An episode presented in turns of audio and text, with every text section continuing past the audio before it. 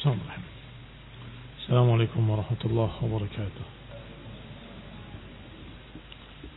إن الحمد لله نحمده ونستعينه ونستغفره ونعوذ بالله من شرور أنفسنا ومن سيئات أعمالنا من يهده الله فلا مضل له ومن يضلل فلا هادي له وأشهد أن لا إله إلا الله وحده لا شريك له وأشهد أن محمدا عبده ورسوله صلى الله عليه وعلى آله وأصحابه والتابعين وتابع التابعين ومن تبعهم بإحسان إلى يوم الدين.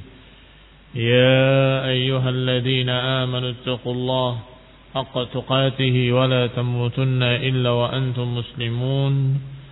يا أيها الناس اتقوا ربكم الذي خلقكم من نفس واحدة وخلق منها زوجها وبث منهما رجالا كثيرا ونساء واتقوا الله الذي تساءلون به والأرحام إن الله كان عليكم رقيبا يا أيها الذين آمنوا اتقوا الله وقولوا قولا سديدا. يصلح لكم أعمالكم ويغفر لكم ذنوبكم. ومن يطع الله ورسوله فقد فاز فوزا عظيما. أما بعد فإن خير الحديث كتاب الله. وخير الهدي هدي محمد صلى الله عليه وعلى آله وسلم وشر الأمور محدثاتها فإن كل محدثة بدعة وكل بدعة ضلالة وكل ضلالة في النار Akhwani fi din, a'azakumullah kaum muslimin yang saya hormati. Kita lanjutkan kajian kitab Syarah Al-Aqidah At-Tahawiyah. Dan sampai pada ucapan Abu Ja'far At-Tahawi rahimahullah wa yusamma ahli qiblatina muslimin atau nusammi dan masih beliau mewakili ahli sunnah dan beliau menyatakan kami maknanya kami ahli sunnah wa nusammi ahla qiblatina muslimin mu'minin.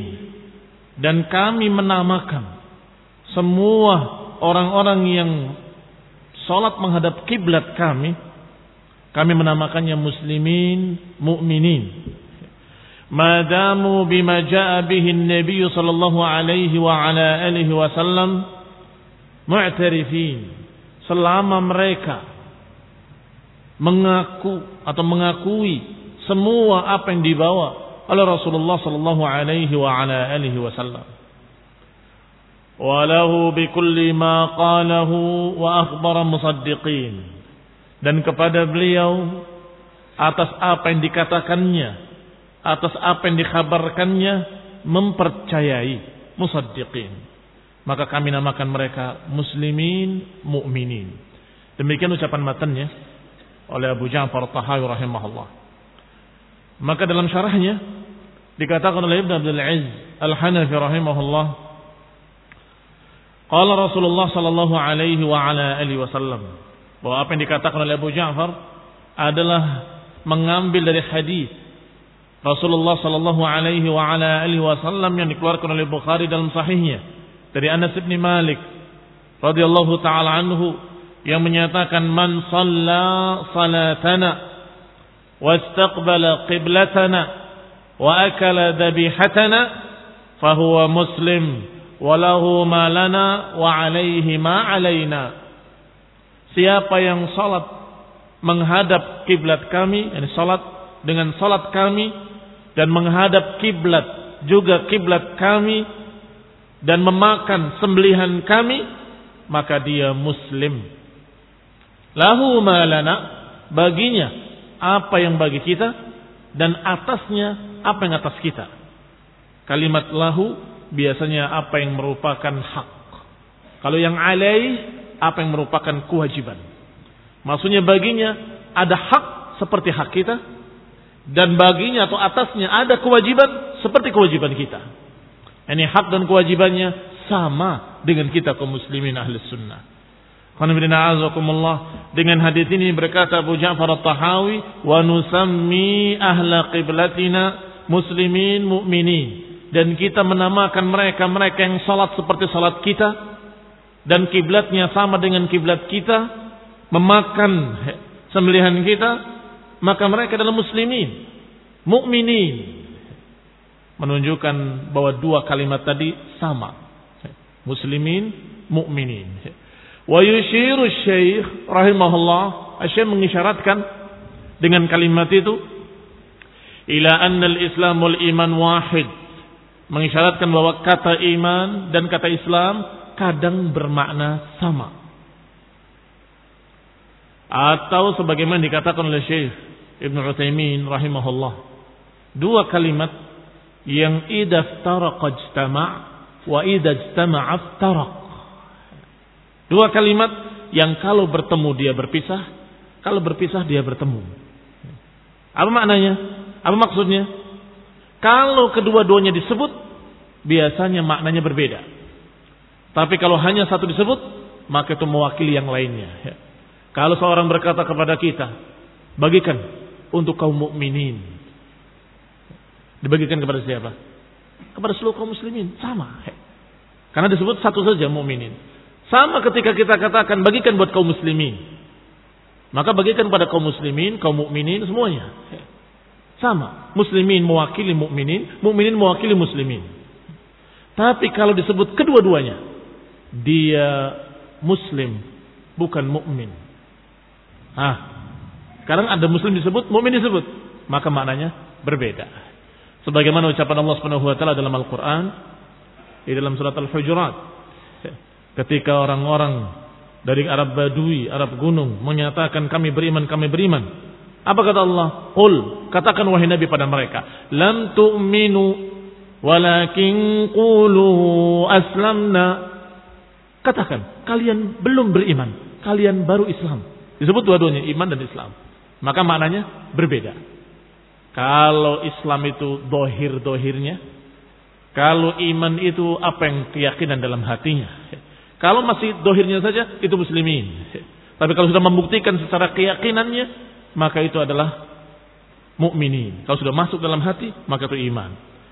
Sehingga dua kalimat ini, kalau disebut sendirian, maknanya sama dengan yang lainnya. Muslimin maknanya juga mukminin. Mukminin maknanya juga muslimin. Tetapi kalau disebut berdua-duanya atau bersamaan, maka maknanya berbeda. Kalau berkumpul berbeda makna. Kalau berpisah bersatu makna. Barakallahu fikum. Maka kita menamakan ahli qiblatina. Kita menamakan orang-orang yang sholatnya seperti kita, kiblatnya juga sama dengan kita, maka kita namakan muslimin ataupun mukminin. Silahkan. Mau namakan muslimin, mau namakan mukminin. Yani asyara asy-syekh rahimahullah bihadzal kalam ila anna al-islam wal iman wahid bahwa kata Islam dan kata iman satu makna. Wa annal muslim la yakhruj minal islam. Dan juga yang dimaksud oleh Abu Ja'far al-Tahawi rahimahullah bahwa seorang muslim gak akan keluar dari keislamannya hanya dengan dosa-dosa. Malam yastahilhu selama mereka tidak menghalalkannya.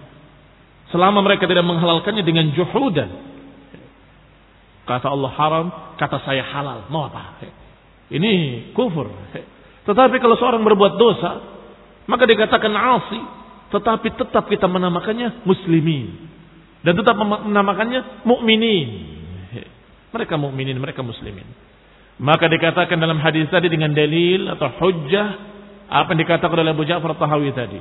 Apa itu dalilnya? Dalilnya Nabi menyatakan man shalla salatana wastaqbala qiblatana wa akala dhabihatana Siapa yang sholat seperti sholat kita, menghadap kiblat, kiblatnya kita, dan makan sembelihan kita, maka dia mukmin atau maka dia muslim. Berarti seorang Islam atau seorang Muslim, seorang mukmin gak akan keluar dari keislamannya selama dia masih salat salatana, masih istaqbala qiblatana, masih akala dabihatana. Makanya Rasulullah SAW menasehatkan kepada mereka-mereka yang marah kepada penguasanya Ya Rasulullah, afala nunabiduhum bisayf? Ya Rasulullah, apa tidak kita lawan saja dengan pedang-pedang kami kalau muncul penguasa yang seperti itu? Kata Nabi, "La. Ma aqamu fikumus salah." Jangan selama mereka masih menegakkan salat. Lihat ukurannya, salat salatana. Wastaqbala qiblatana fa huwa muslim. La ma aqamu fikumus salah. Jangan selama mereka menegakkan salat di tengah kalian. Wa in kana min ahli al-ahwa, maka dikatakan di sini al-murad biqauli ahli qiblatina. Golongan kiblat kita maknanya adalah orang-orang yang mengaku muslim dan masih salat masih menghadap kiblat kita. Wa in kana min ahli al-ahwa, walaupun dia adalah ahlul ahwa, ahlul bid'ah, kalau dia masih salat menghadap kiblat, dan belum terbatalkan dengan kekafiran-kekafiran, maka dikatakan mereka sebagai muslimin. Ahlu sunnah keras terhadap ahlul bidah. Mubtadi' bal, jangan duduk bersamanya, jangan kamu berbicara dengannya, jangan ikut kajiannya, jangan tengok ketika dia sakit dan jangan antar jenazahnya ketika dia mati. Sekian ucapan keras. Kalau gitu, Ustaz, kita perangi saja. Jangan. Kenapa? Kita Penggal saja mereka semua. La. Mereka muslimin. Loh, katanya mereka tidak perlu kita tengok, nggak perlu kita. Berarti mereka bukan muslim. Tidak, kamu salah paham. Ahlus sunnah keras terhadap mereka adalah agar mereka jerah dan kembali kepada sunnah. Dan agar kaum muslimin selamat dari kesesatan mereka, penyimpangan mereka. Adapun urusan masalah tekfir tidak mesti ahlul bid'ah berarti kafir. Ada yang sudah sampai kepada kekafiran, ada yang belum. Hanya saja kata para ulama bahwa ahlul bid'ah atau kebid'ahan beridul kufur, jembatan kepada kekafiran. Tetapi tidak semuanya sampai kepada kekafiran. Ada yang sudah nyampe kepada kekafiran, ada yang belum, ada yang setengah perjalanan, ada yang sudah sedikit lagi, ada yang masih jauh dari kekufuran.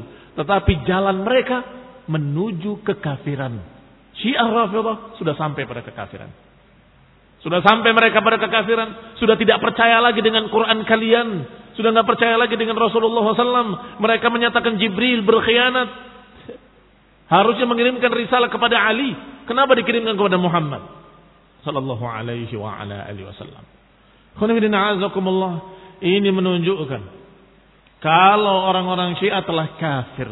Karena sudah tidak lagi percaya pada Quran. 30 juz mereka mengatakan bahwa ada Al-Quran yang lebih lengkap dari itu. Namanya Quran Fatimah. Ada 90 juz, ada tiga kali lipat dari Quran kalian katanya. Dan menyatakan bahwa Quran telah dirubah, telah ditahrif. Ini menunjukkan bahwa mereka sudah sampai kepada kekafiran. Adapun yang lain belum tentu. Bahkan Jahmiyah Tokohnya Jaham bin Sofwan dikafirkan oleh para ulama. Tokohnya dikafirkan oleh para ulama. Tetapi mereka-mereka yang merupakan pengikutnya-pengikutnya yang menyatakan bahwa asma wa sifat begini dan begitu bitakwilatin batila dengan takwil-takwil batil Imam Ahmad masih menganggap mereka muslim. Ketika dikatakan perangi, jangan. Dimaul muslimin, dimaul muslimin. Darah kaum muslimin, darah kaum muslimin.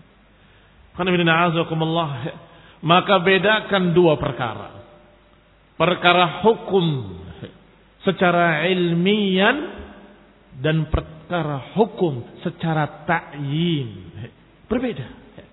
Adapun secara hukman ilmian, para ulama tegas, siapa yang menyatakan Al-Quran makhluk kafir, Siapa yang menolak sifat-sifat Allah maka dia kafir. Siapa yang menentang sunnah-sunnah Rasulullah SAW maka dia begini dan begitu. Ini adalah hukum secara ilmiah. Ketika si fulan melakukan, apakah dia kafir? Masih ada kaidah-kaidah para ulama. Pertama, apakah dia jahil atau dia mengerti? Kalau jahil, dimaklumi mereka bodoh. Harus dikasih ilmu. Imma jahilun fayu'allam. Wa imma bisa jadi pula dia dalam keadaan mukrahun. Terpaksa. Maka ini juga dimaklumi. Ini namanya mawani' Dan juga apakah sudah dijelas atau diketahui bahwa dia menentang secara juhudan atau muta'awilan. Kalau saya tidak percaya pada Quran, kafir dia. Saya tidak percaya apa kata Allah, apa kata Rasul, saya tidak percaya. Maka dia kafir. Tetapi kebanyakan mereka tidak begitu. Kebanyakan mereka, saya percaya pada Quran dan Sunnah. Saya percaya dengan ayat ini. Tapi maksudnya tangan itu bukan tangan begini. Nah lihat. Ini yang merepotkan para ulama. Para ulama menyikapi mereka dengan keras. Tetapi mereka tidak mengkafirkan. Kenapa masih muta'awilan. Bitta'wilatin batilah. Maka cukup disebut dengan ahlul ahwa. Ahlul bid'ah. Ahlul dalal dan seterusnya. Tetapi dikatakan kafir tidak. Bedakan antara keduanya, insya Allah kita selamat. Maka dikatakan mereka ahlu qiblatina. Mereka masih muslimin karena mereka salat dengan salat kita. Mereka menghadap kiblat juga kiblat kita. Maka mereka muslimin wa in kana min ahli ahwa walaupun mereka pengekor hawa nafsu atau min ahli ma'asi atau mereka ahli maksiat Malam yukadzib bi syai'in mimma ja'a rasul. Selama mereka tidak mendustakan apa yang dibawa oleh para rasul. Selama mereka tidak mendustakan apa yang diberitakan oleh Rasulullah sallallahu alaihi wa ala alihi wasallam. Wa sayatil kalam ala hadainil ma'nayain. Dan akan datang nanti insyaallah penjelasan lebih rinci tentang dua makna tadi. Yang pertama masalah la nukaffir ahadan min ahli qiblah bidanbin malam yastahilhu. Yang pertama masalah takfir. Akan dibahas nanti dalam bab khusus ketika Abu Ja'far Tahawi berkata, "La nukaffir ahadan min ahli qiblah bidanbin malam yastahilhu." Kami ahlu sunnah tidak mengkafirkan seorang pun dari kalangan ahlul qiblah yang masih salat menghadap kiblat kita. Tidak mengkafirkan mereka dengan dosa-dosa selama mereka tidak menghalalkannya. Wa inda qawlihi dan juga akan dibahas makna yang kedua tentang Islam dan iman adalah satu. Ketika beliau berkata, ini Abu Ja'far Tahawi Al-Musannif, ketika berkata wal Islamu wal iman wahid wa ahluhu fi aslihi sawa yang namanya iman atau Islam yang namanya mukminin dan muslimin sama Wa ahlu, ahlu ini orang-orangnya, muslimin atau mukminin, fi aslihi wahid. Pada asalnya mereka itu satu. Kewajibannya sama, haknya pun sama. Hakul muslim alal muslim sittun. Diberikan pada siapa? Muslimin mukminin. Nah. Ini adalah apa yang akan dibahas nanti secara rinci oleh beliau pada babnya biidnillahi ta'ala. Maka sepintas kita mendapatkan dari Abu Ja'far Tahawi rahimahullah faedah ilmu bahwasanya yang namanya Islam dengan iman sering kali kalau disebutkan sendirian maknanya sama. Ketika Nabi menyatakan bahwa muslim dalam hadis ini, maka maknanya juga mukmin. Maka dia mukmin. Demikian pula sebaliknya, ketika dikatakan muslim mukminin, maka maknanya juga muslimin. Kecuali kalau disebut dua-duanya dan dibedakan dalam siakul kalam Dibedakan dalam konteks kalimatnya. Seperti engkau belum masuk Islam. Engkau belum beriman. Engkau baru masuk Islam. Nah, berarti beda maknanya. Islam yang zahirnya dengan iman yang di hatinya. Wala naqudu fillahi wala numari fi dinillah. Dan kita tidak masuk dengan kebodohan tentang Allah Subhanahu wa taala. Kalimat khawd itu artinya masuk tanpa ilmu. Masuk dengan tanpa melihat, meraba-raba dengan kebodohan. Maka berbicara tentang Allah jangan dengan sembrono, jangan dengan sembarangan, jangan mengira-ngira meraba-raba tidak bisa. Berbicara tentang Allah harus dengan ilmu, dengan apa kata Allah, apa kata Rasul, dengan ayat dan hadis-hadis sahih. Ini makna ucapan beliau. Kami ahlu sunnah. La nakhudu fillah. Kami nggak masuk dalam pembicaraan tentang Allah tanpa ilmu. Wala numari fi dinillah. Dan kami tidak memperdebatkan. Tidak berbantah-bantahan dalam masalah agama Allah. Ini ucapan al-matan, sahibul matan, yaitu ucapan Abu Ja'far At-Tahawi rahimahullah. Kita lihat ucapan syarahnya dari Ibn Abdul Aziz Al-Hanafi rahimahullah. Yushiru syekh, wa syekh al-musannif Abu Ja'far At-Tahawi mengisyaratkan ila al-kaf min kalamil mutakallimin al-batil. Beliau mengisyaratkan bahwa hendaklah kita ahlu sunnah diam. Tidak terbawa dengan ucapan-ucapan para ahli kalam, ucapan-ucapan filsafat, ucapan-ucapan mereka-mereka yang berbicara tentang Allah tanpa ilmu. Al-kaf. Kita tahan diri. Tahan lisan. Wa ilmihim. Fa innahum yatakallamuna fil ilahi bighairi ilmin. Dan juga dicelanya mereka-mereka ahlul kalam, ahli filsafat yang berbicara tentang Allah tanpa dalil. Fa'innahum yatakallamuna fil ilahi bighairi ilmin karena mereka berbicara tentang Allah tanpa ilmu wa ghairi sultanin atahum dan tanpa bukti-bukti yang datang pada mereka. Apa kata Allah? Illa dhann wa ma tahwa al-anfus wa laqad ja'ahum min rabbihimul huda. Mereka tidak lain kecuali mengikuti prasangka dan apa yang dimaukan oleh hawa nafsu. Padahal telah datang kepada mereka al-huda. Telah datang al-huda. Telah datang bimbingan Allah dalam Al-Quran. Telah datang dalil-dalil, nas-nas, ya, sarih, yang sangat jelas, sarihah. Yaitu dalam Quran dan juga dalam hadis-hadis yang sahih. Kenapa? Telah datang petunjuk, kita masih meraba-raba. Mungkin begini, mungkin begitu. Bisa-bisa jadi dat Allah itu seperti ini. Mungkin dimensi Allah, dimensi yang tak terhingga. Mungkin begini. Jangan bicara dimensi. Urusan itu urusan kalian, urusan dunia. Jangan Allah subhanahu wa ta'ala diukur dengan hukum-hukum dunia kalian. Bukankah yang namanya makhluk itu benda memiliki masa dan menempati ruang maka Allah karena bukan makhluk, maka tidak memiliki masa, tidak memiliki ruang, dan seterusnya, dan seterusnya. Sudahlah. Kalian berbicara apa? Hukum kalian itu hukum makhluk. Terapkan pada makhluk. Jangan diterapkan tentang Allah Subhanahu wa taala yang laisa kamitslihi syai. Yang Allah tidak serupa dengan apa pun. Maka jangan kalian berbicara tentang Allah kecuali dengan ilmu, dengan apa kata Allah, apa kata Rasul.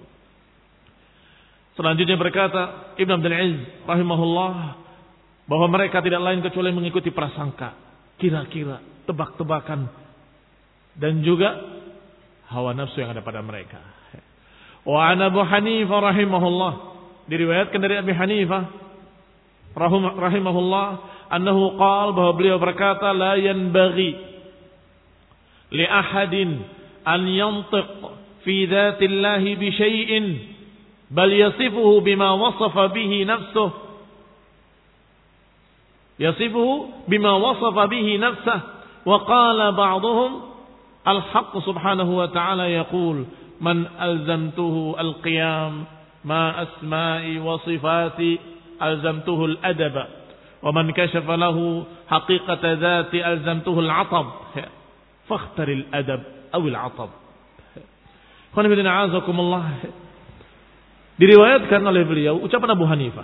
Karena beliau-beliau madhabnya Hanafi. Termasuk tokoh-tokoh besar dari pengikutnya Abu Hanifah. Maka menukil ucapan Abu Hanifah. Bahwa Abu Hanifah Nu'man rahimahullah menyatakan layan bari tidak sepantasnya bagi seorang pun untuk yantiq untuk berbicara tentang Allah dengan sesuatu apa pun. Kecuali dengan sesuatu yang Allah sifatkan sendiri dirinya dan apa yang tentunya disifatkan oleh Rasulnya sallallahu alaihi wasallam. Karena lihat ucapan Abu Hanifah dan ucapan mereka pengikut-pengikutnya dari para tokoh-tokoh ahnaf. Rahimahumullah. Ya ghafarallahu lahum mereka semua menyatakan bahwa tidak sempantasnya seorang berbicara tentang Allah tanpa ilmu. La yanbaghi li ahadin an yantiq fillah illa bi syai'in wasafahu nafsah. Kecuali dengan sesuatu yang Allah sifatkan dirinya dengannya. Qala ba'dhum sebagian yang lain berkata, al-haqqu al-haq Allah Subhanahu wa taala mengatakan, "Man azantuhul qiyama asma'i, siapa yang aku jadikan dia tegak berpegang dengan nama-namaku dan sifat-sifatku, maka aku ikatkan dengannya adab, adab yang baik." Dan siapa yang kasyafa lahu haqiqata dzati azamtuhul 'ataf dan siapa yang berupaya untuk mencari hakikat-hakikat tentang zatku, maka aku akan ikatkan kepadanya kesulitan. Silahkan pilih.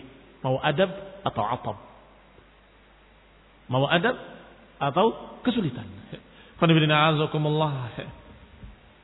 Wa yashhad lihada. Dan juga membuktikan hal ini. Annahu subhanahu wa ta'ala lamma kashafa lil jabal an datihi. Sakhal jabal. Watadakdak. Sebagai bukti. Allah Subhanahu wa taala ketika menyingkapkan dirinya atau menunjukkan dirinya kepada gunung falamma tajalla lil jabal ja'alahu dakka ketika Allah menampakkan dirinya pada gunung maka gunung itu hancur luluh tadakdaka, runtuh, hancur. Walam yasbut ala azamati dzat. Tidak bisa kokoh gunung itu ketika menghadapi Allah dengan zatnya. Qala Syibili Al-inbisat bil qawli ma'al haqqi tarkul adab. Berpanjang lebar dalam ucapan tentang al-haq itu menunjukkan kalau dia tidak beradab. Tidak beradab kepada Allah Subhanahu wa taala. Apa maknanya? Berpanjang lebar, membahas kaifiyah, kayak apa tangannya, kayak apa dunggunya, kayak apa begini, kayak apa. Siapa yang berpanjang lebar dalam masalah sifat-sifat Allah, orang itu tidak berakhlak, tidak beradab.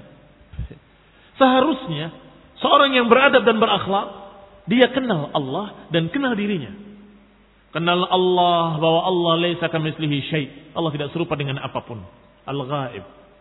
Dan kenal dirinya bahwa dirinya adalah makhluk yang lemah yang tidak bisa mengetahui tentang Allah kecuali kalau diberitahu oleh Allah. Ini harus diakui. Ini adab namanya.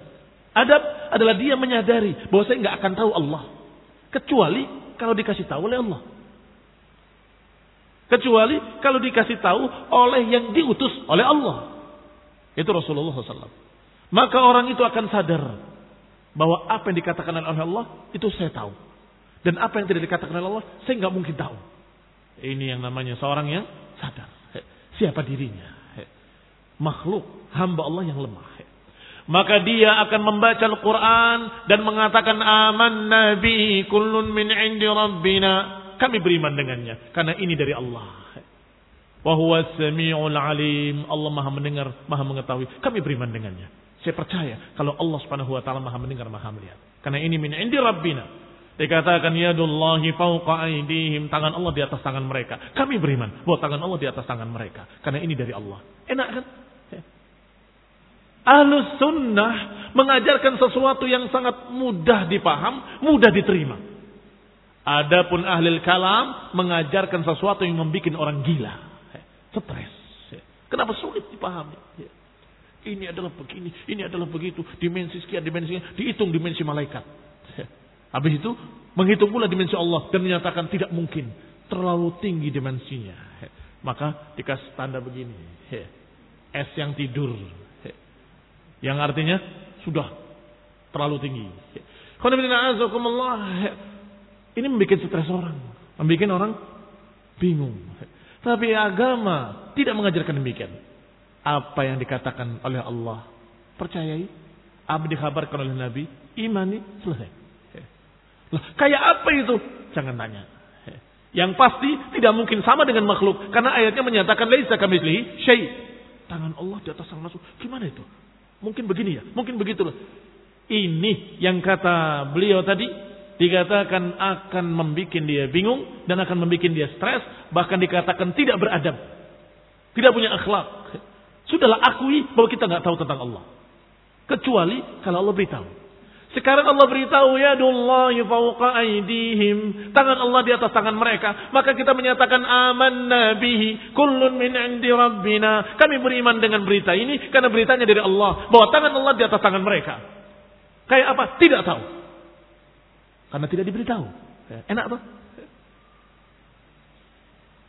Taib.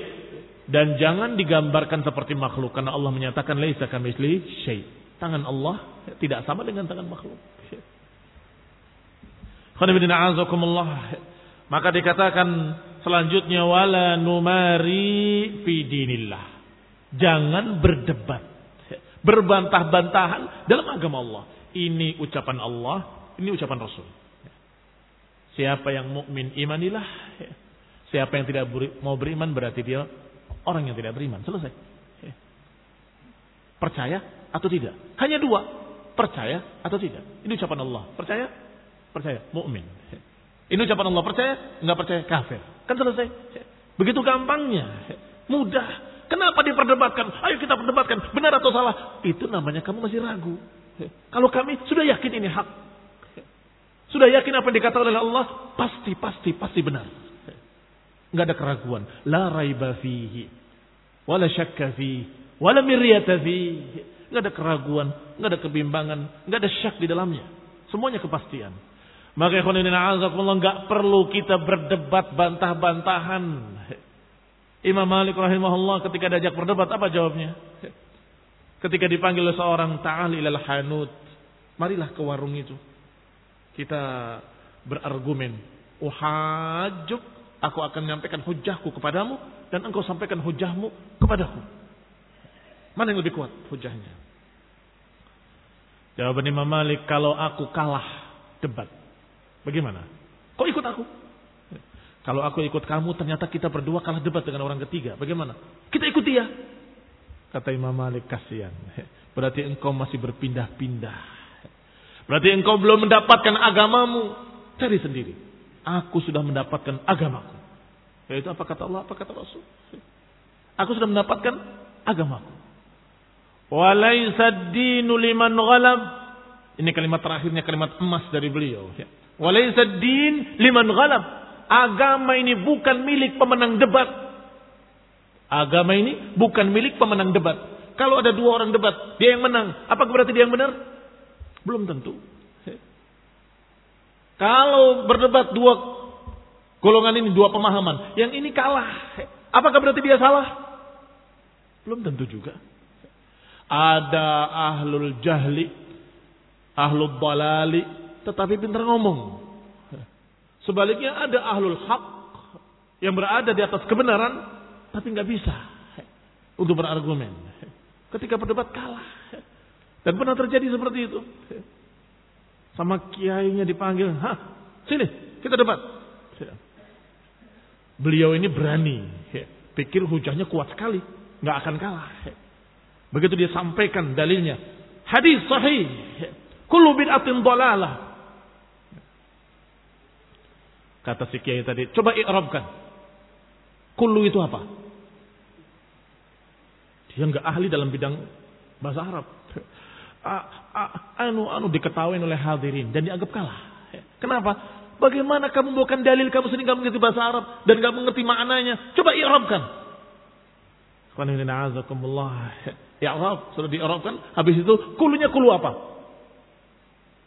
Emang ada berapa macam kulu? Bingung dia. Kalah. Dianggap kalah. Dan akhirnya dianggap yang benar adalah ini. Kesalahan pertamanya adalah mau diajak debat.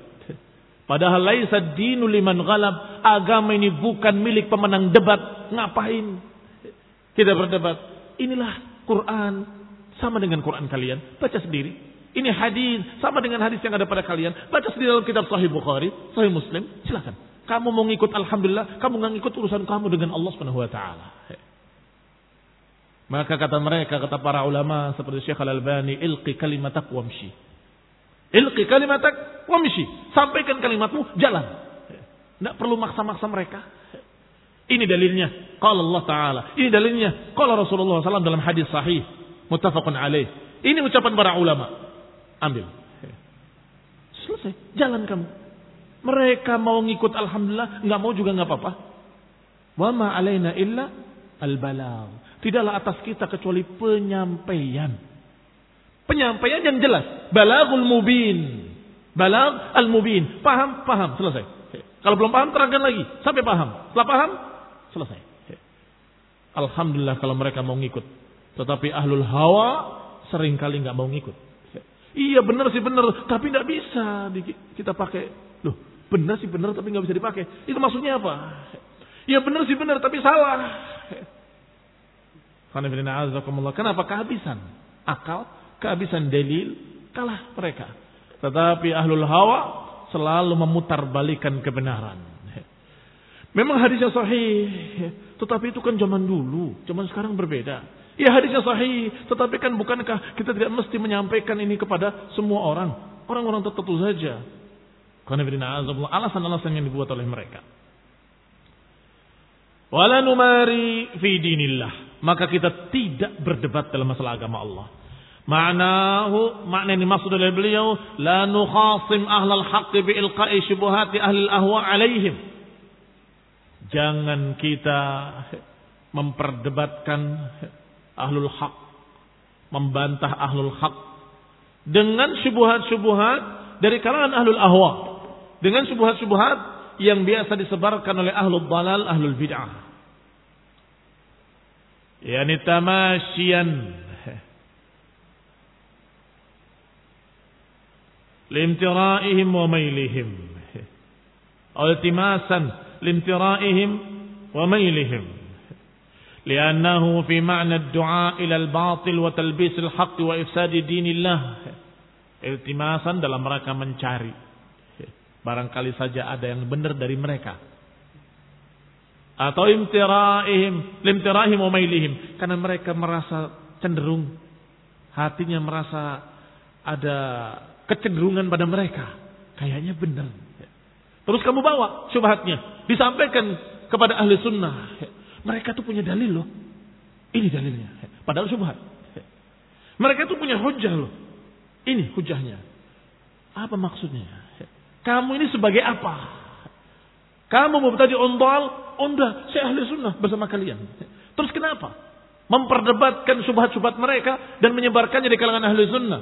Dan menantang gurumu dengan bahasa seakan-akan bertanya, Saat mereka itu alasannya begini, alasan begitu. Dibantu oleh gurunya, baca alasan kedua. Mereka juga beralasan begini.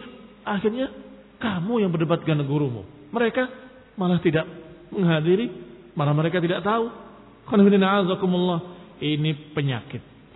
Penyakit mereka-mereka yang di hatinya ada kecenderungan kepada ahli bid'ah. Dan biasanya akibat dia bergaul bebas. Akibat pergaulan bebas. Pergaulan bebas yang lebih berbahaya dari pergaulan bebas yang muda-mudi. Masa lebih berbahaya? Iya. Itu pol-polnya zina. Dan itu dosa besar. Sedangkan ini kebidahan. Kata para ulama seperti Ibnu Qayyim rahimahullah bahwa kebidahan lebih jelek daripada kemaksiatan. Ahabba ila iblis. Lebih disukai oleh iblis daripada kemaksiatan.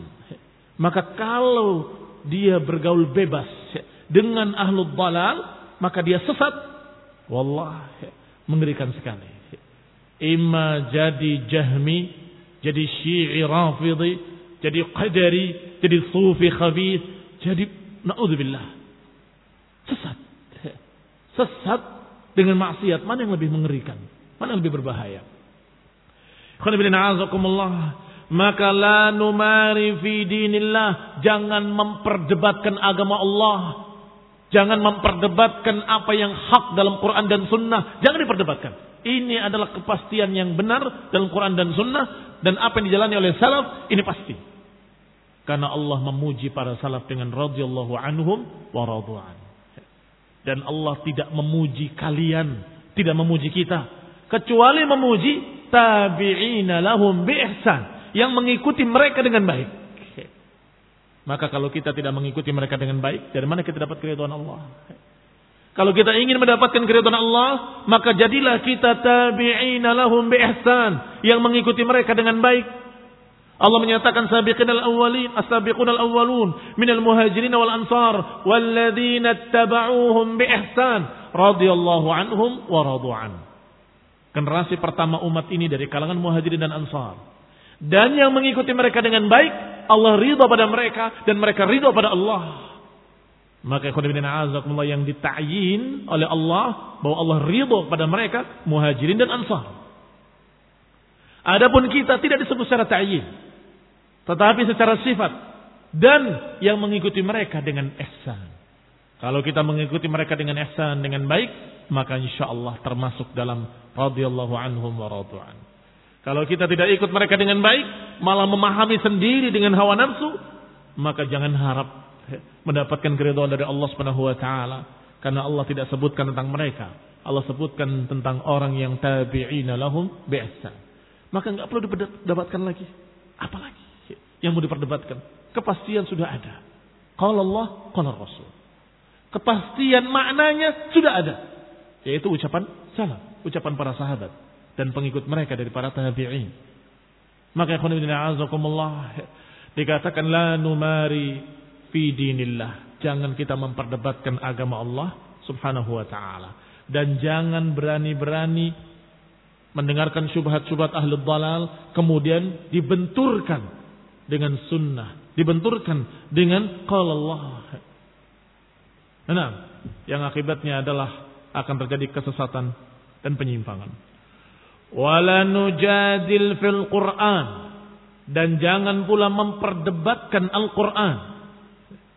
Wa nashhad annahu kalamu rabbil alamin dan kita harus mempersaksikan bahwa Quran adalah ucapan Rabbul alamin, ucapan Allah Rabbul alamin. Nazala bihi ruhul amin. Yang diturunkan oleh ruhul amin. Jibril alaihi salam. Fa'allamahu sayyidal mursalin Muhammadan sallallahu alaihi wa ala alihi wasallam. Yang kemudian diajarkan oleh Jibril, Ruhul Amin kepada Sayyidil Mursalin, yaitu Rasulullah sallallahu alaihi wa ala alihi wasallam. Wa huwa kalamullah ta'ala dan itu merupakan ucapan Allah Subhanahu wa taala. La yusawihi syai'un min kalamil makhluqin. Dan gak akan bisa menyamai ucapan siapa pun dari ucapan-ucapan makhluk. Wala naqulu bi khalqih. Dan kita tidak mengatakan bahwa Quran itu makhluk. Wala nukhalif jama'atul muslimin. Dan kita tidak menyelisihi jamaah kaum muslimin. Lihat masalah Al-Quran kalamullah tidak berbeda. Madhab Hanafi, madhab Syafi'i, madhab Hambali, ataupun Maliki. Mereka semua sama menyatakan Al-Quran ucapan Allah. Yang maknanya mereka semua dari madhab apa pun dari ahlul sunnah mengimani bahwa Allah memiliki sifat kalam. Allah memiliki sifat berbicara, mengucapkan. Dan Allah berkata mengajak bicara Musa dan mengajak bicara Jibril dan mengajak bicara kepada malaikat-malaikatnya dan menyampaikan atau memerintahkan untuk menyampaikan ucapannya kepada Rasulullah SAW.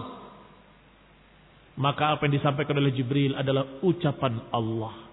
Yang dibaca oleh Rasulullah SAW adalah ucapan Allah.